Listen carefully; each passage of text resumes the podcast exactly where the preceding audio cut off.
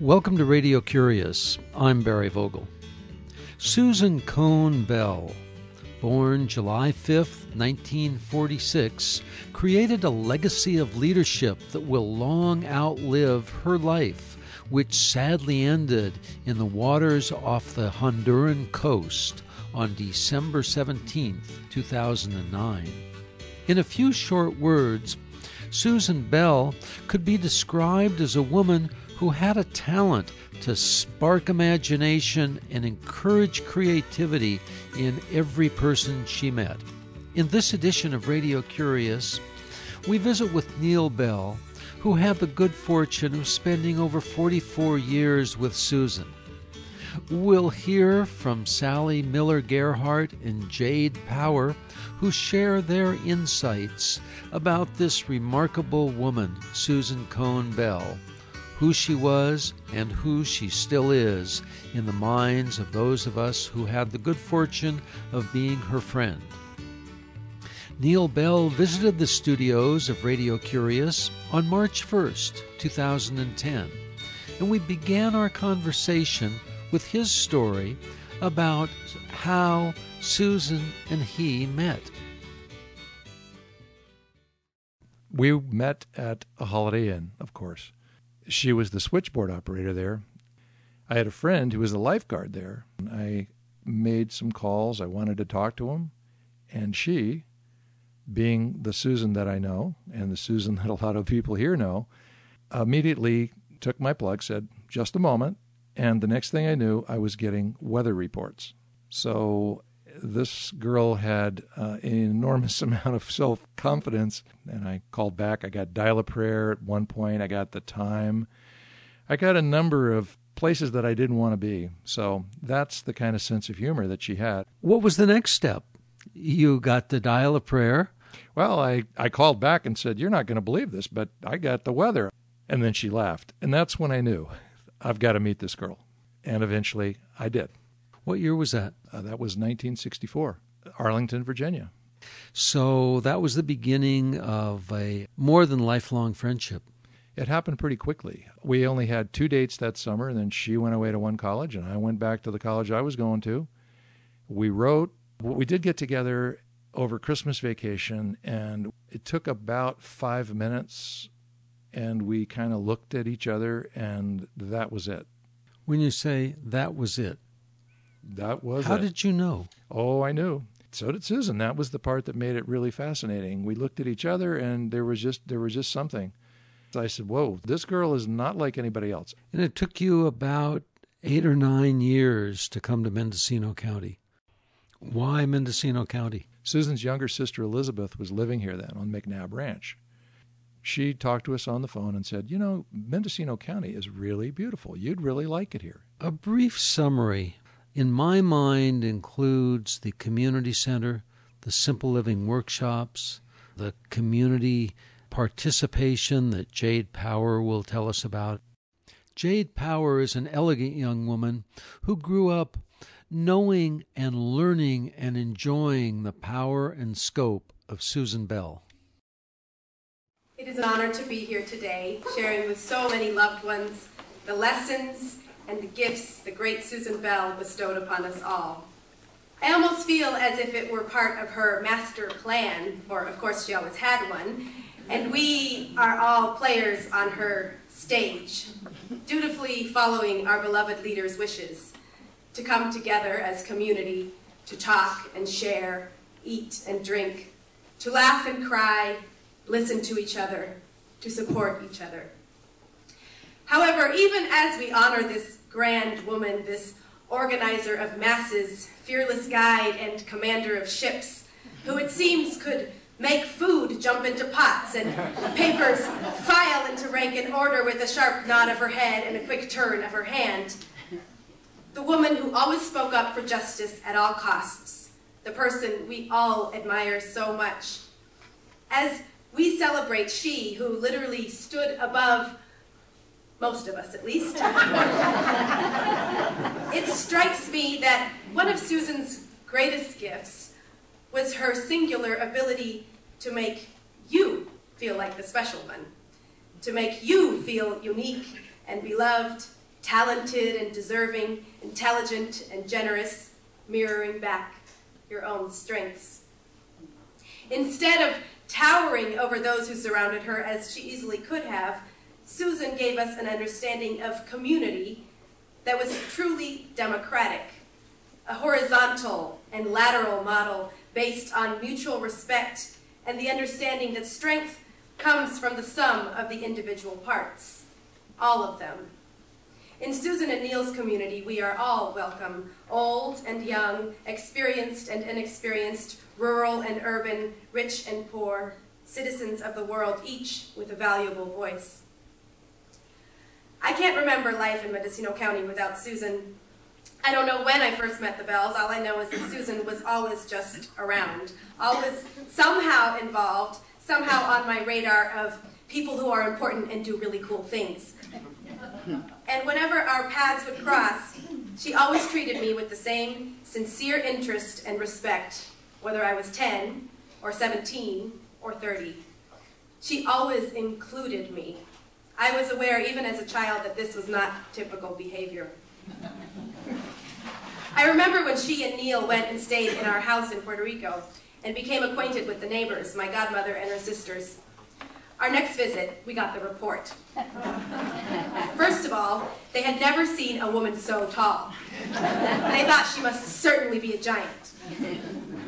Secondly, they were so impressed by her kindness that to this day they have never been so full of praise for any other house guest. This has always meant so much to me because as I grew up navigating two places and two cultures, I was always wary of people's judgment. In this case in particular, I was worried that people would not be able to appreciate these women's great humor and dignity, even through all the dirt and poverty in which they lived. I knew that if Las Hermanas, as we call them, loved Susan and Neil that much, it was only because they had shown them the respect and kindness that we all deserve.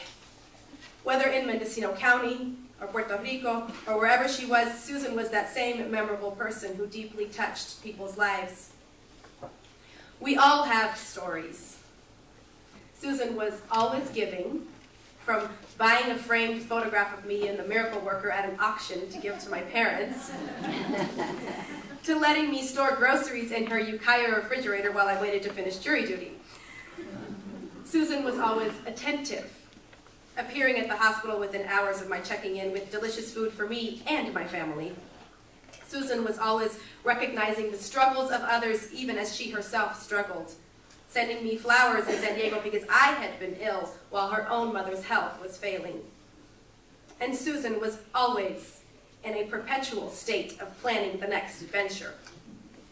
My last conversation with Susan was the week before her niece Elisa's wedding, and she was asking for suggestions as to what plant vegetable items we might have in the garden that she could use to make little bride and groom figures for everyone to play with. Talk about details and an appreciation for even the smallest pleasures life has to offer. Today, I wish to honor Susan as the profoundly moving and inspiring person that we will all miss so dearly for many years to come. I would also like to think that if Susan were here, she would not want to be placed above us as someone who did the impossible, but rather be recognized as one of us, unique and irreplaceable, just as she would have us believe we all are. Well, Neil Bell, can you tell us about some of those points that come to your mind?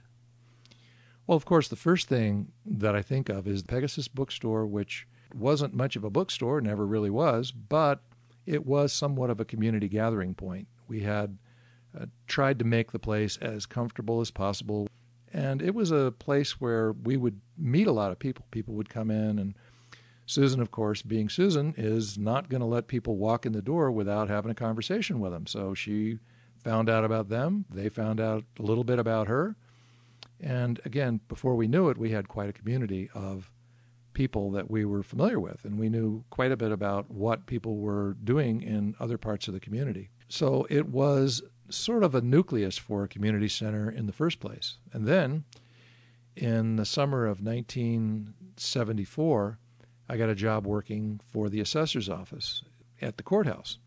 And because I was able to get that job, of course, we had to close the bookstore but in the meantime, Susan had found out about the youth coffee house. And she said, Well, you know, it would be a really great place to have a community center. Why don't we just do that and start offering things for the community, make it a real clearinghouse where people can leave messages? She started on a real shoestring. She started the Ukiah Community Center as a separate thing in September of 1974 down at Old Bob's Bar on Perkins Street. And that's the origin of the same community center that exists today. Pretty much. One of the things that I think Susan was a real genius at doing was simply having people come in with their ideas. And she didn't do things for them, she helped them do things they wanted to do.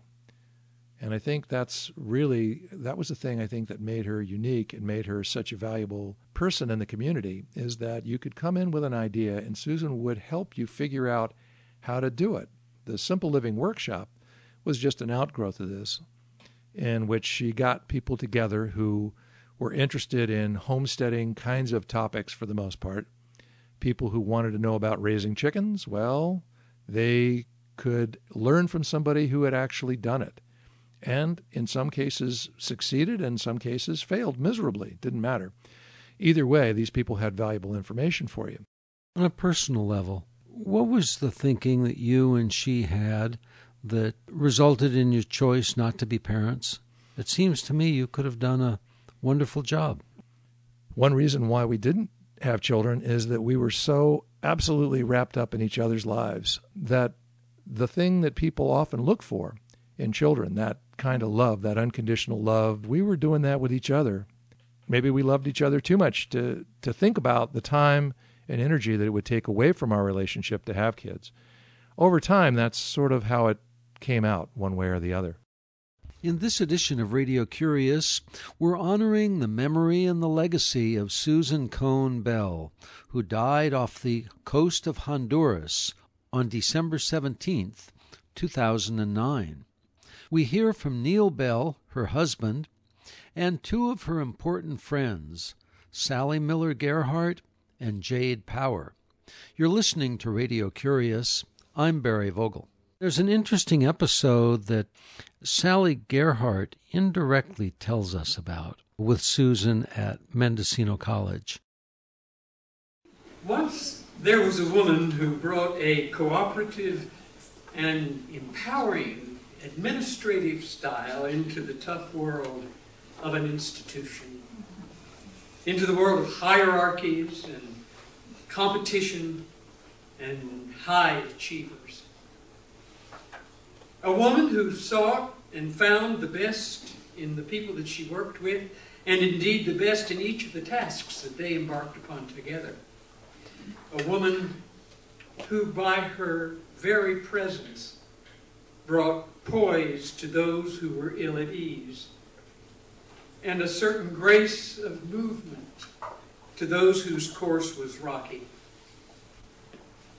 A woman who enriched the culture of two counties with a diverse and high functioning educational curriculum that she had implemented with the personnel and the skills that she had found in the surrounding communities.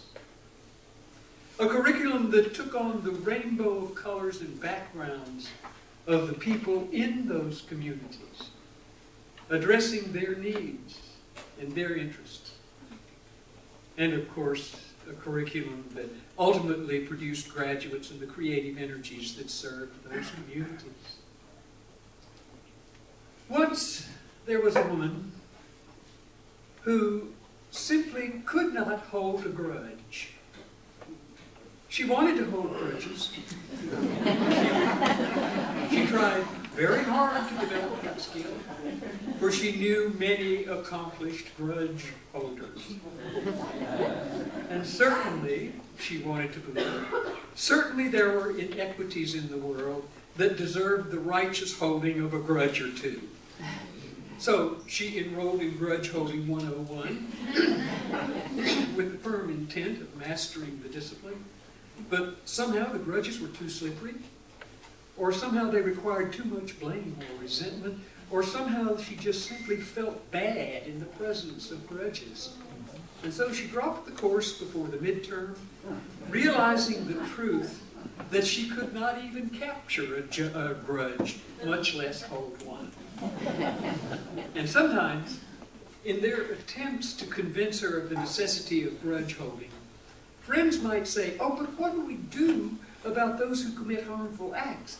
What do we do with people who damage others? And her first response might be something like, Well, we're, we're all in this together, and we all of us do what we have to do. And then they say, But what if they do wrong? Shouldn't they be punished? And she would say, Well, no, not punished. They must stop doing the harm that they're doing, yes. But they need to be forgiven. Forgiveness is important, particularly for the perpetrator. But even more important, forgiveness is important to the person who must do the forgiving. Isn't that what it's all about, shrug? Isn't that what unconditional love means? Once there was a woman, and it was the same one, and she had a very finely tuned sense of honor. A woman who could not tolerate any disrespect of individuals or any groups of any groups of individuals.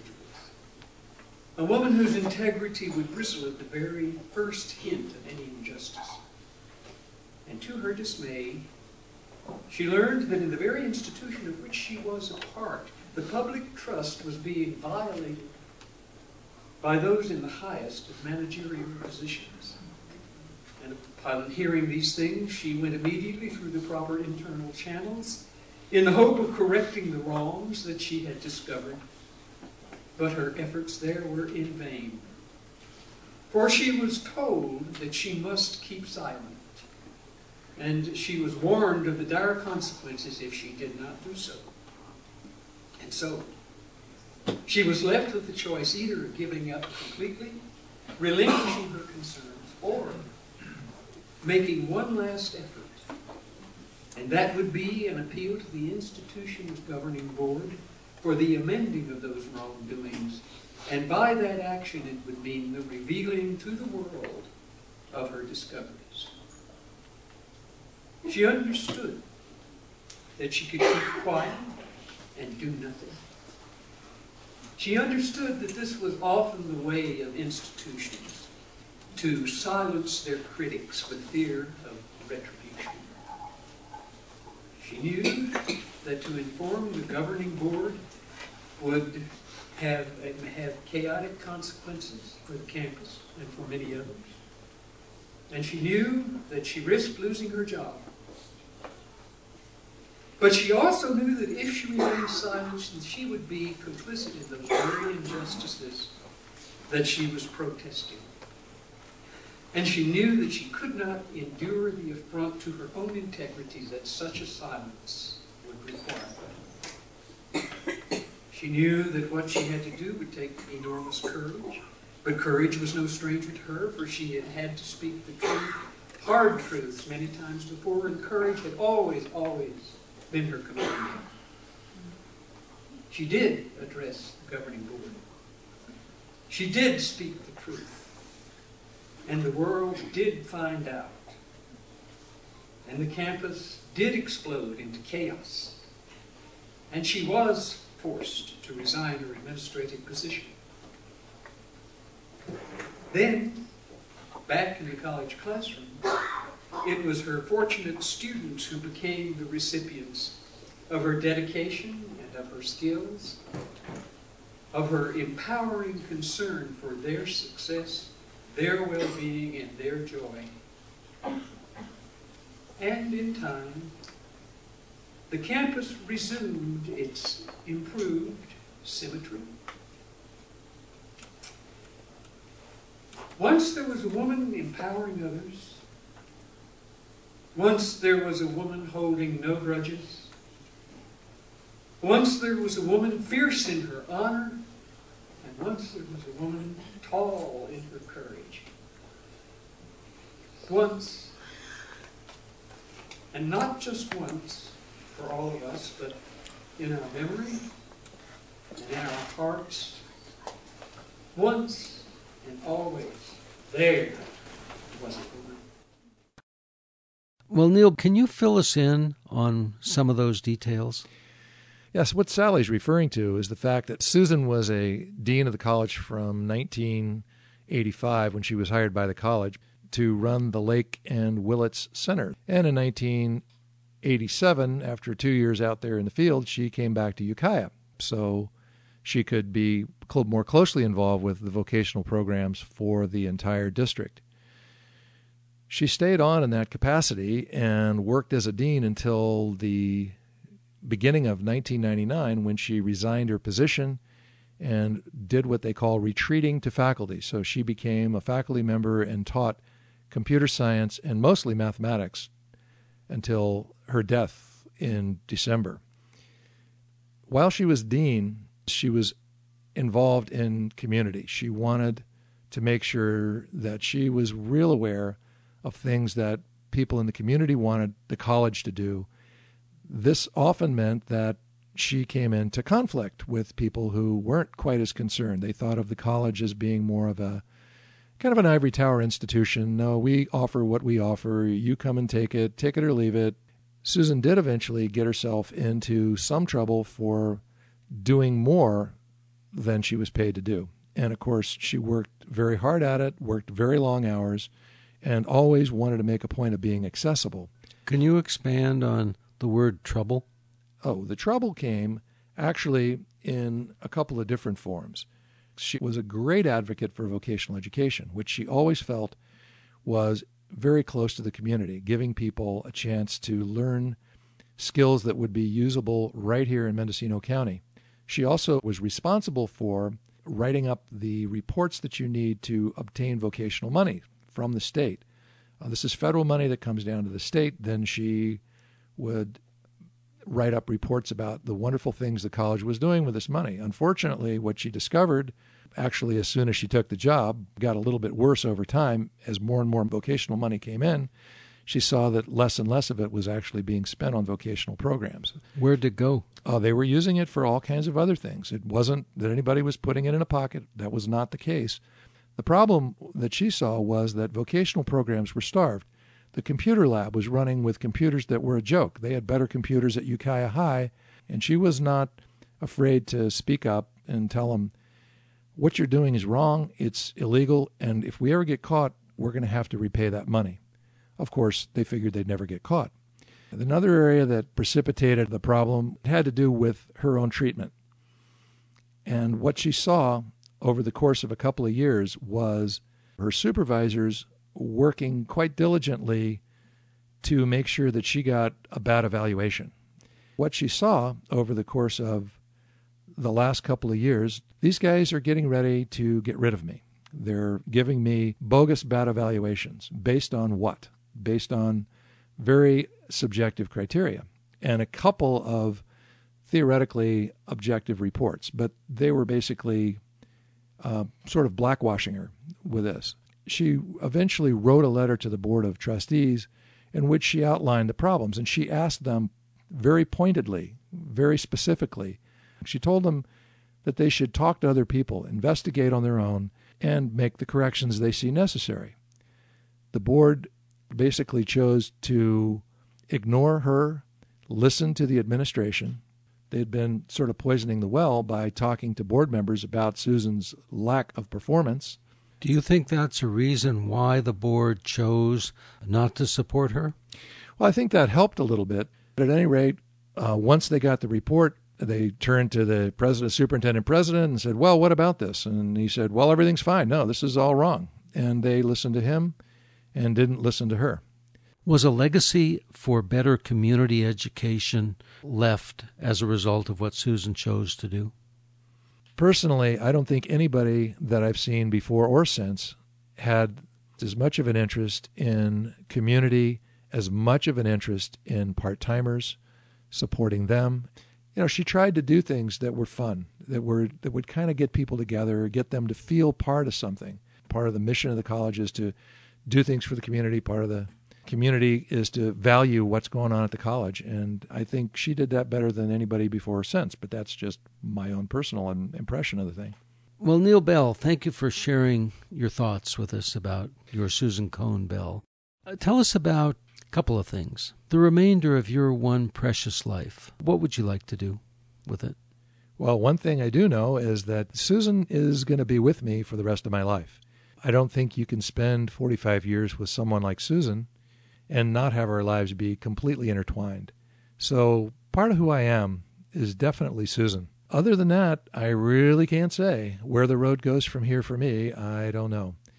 I'm just going to be happy to be traveling it with her spirit. I certainly love this community. I love the people here. And I can't believe the level of support that I've gotten, that I've felt, the love that I've felt from people. Can you tell us about a eureka or an aha moment that's come to you recently? A lot of it really has to do with understanding life and death. I've certainly seen a little bit of death lately. Um, we've had the passing of her father, my mother, her mother, but it's not quite the same as Susan. Susan is so much part of my world that it's a little bit different from having a parent, a parental figure, somebody from a previous generation go.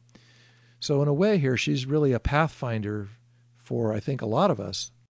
And is there an interesting book that you could recommend or that you think Susan might recommend to us, or perhaps both? Well, it's kind of ironic what we did over the past year. We were reading books together, and we read books out loud to one another. And one of the things that uh, I really enjoyed was listening to Susan read books. Now, the last book that we were reading was a kind of a, a novel of the New Orleans area, and it's a book called Wet Grave.